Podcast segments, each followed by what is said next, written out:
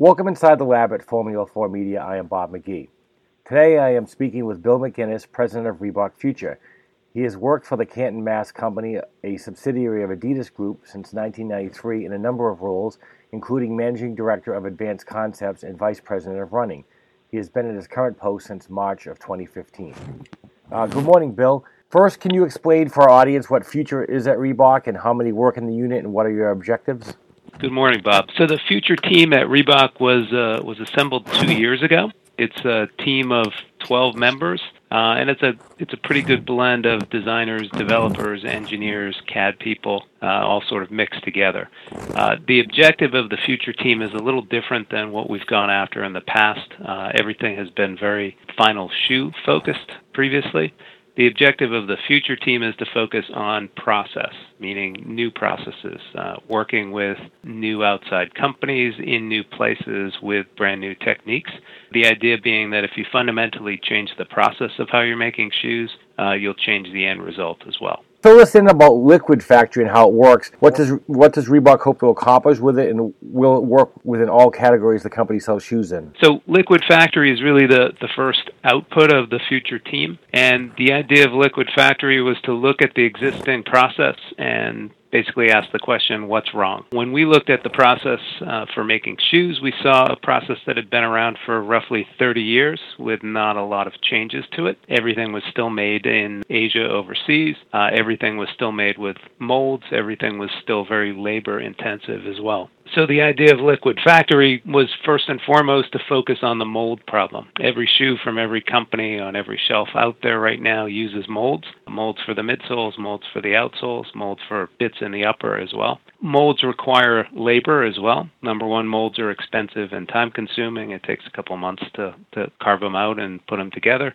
Then you need labor to uh, operate those molds, which means you have to make your shoes a good distance away to take advantage of inexpensive labor. So with one fell swoop, we were trying to solve the problem with molds, and in doing that, uh, change where we make shoes and who we could make them with as well. Okay, now tell us about liquid speed. You know, how many pairs? You know, I know you came you came out with it last week. You know, how long did it take to develop, and uh, who are your partners, and where it's currently available? So, Liquid Speed is the first output of Liquid Factory, uh, and what Liquid Factory does in effect is take the ideas of 3D printing, but solve the problems of 3D printing as well. So, 3D printing is fantastic and it's it's definitely coming in the future, but right now it's way too expensive, it's way too slow and it doesn't use the materials that are right for our industry. So Liquid Factory in the first output, Liquid speed. We kind of get around that by teaching industrial robots, uh, the robots that you'd picture in your head when I say industrial robots, like would work in an automotive factory, uh, and teach those robots how to act like 3D printers, but give them something new to work with.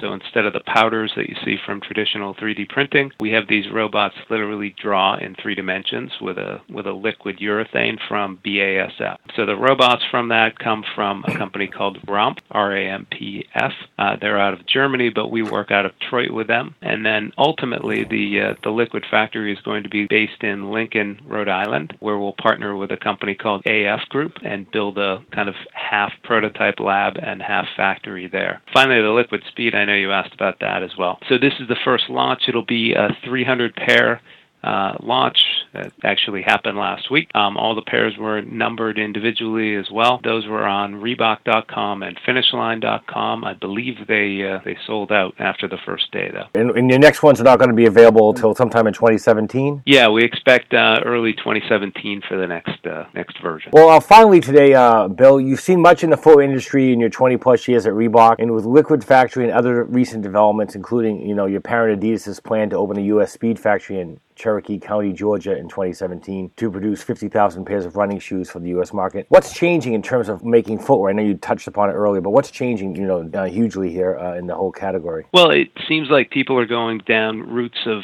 of getting higher and higher tech in manufacturing, but that's kind of kind of the, the secondary thing. What we're really trying to do is get a lot closer to the consumers. Uh, so currently, the beginning to the end of the process, from the first brief to a shoe being on shelf, can take up to 18 months.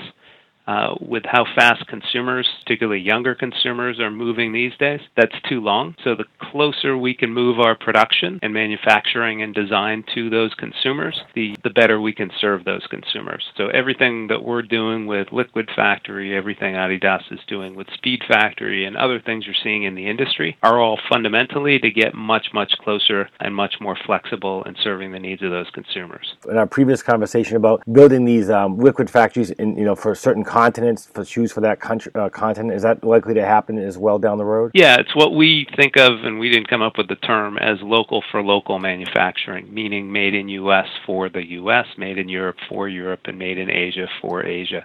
So the idea is uh, is many more small, distributed, sort of rapid turnaround factories as opposed to the giant factories that uh, we're working in now. Well, thank you for your time today, Bill. You've been listening to Inside the Lab at Formula 4 Media. This is Bob McGee.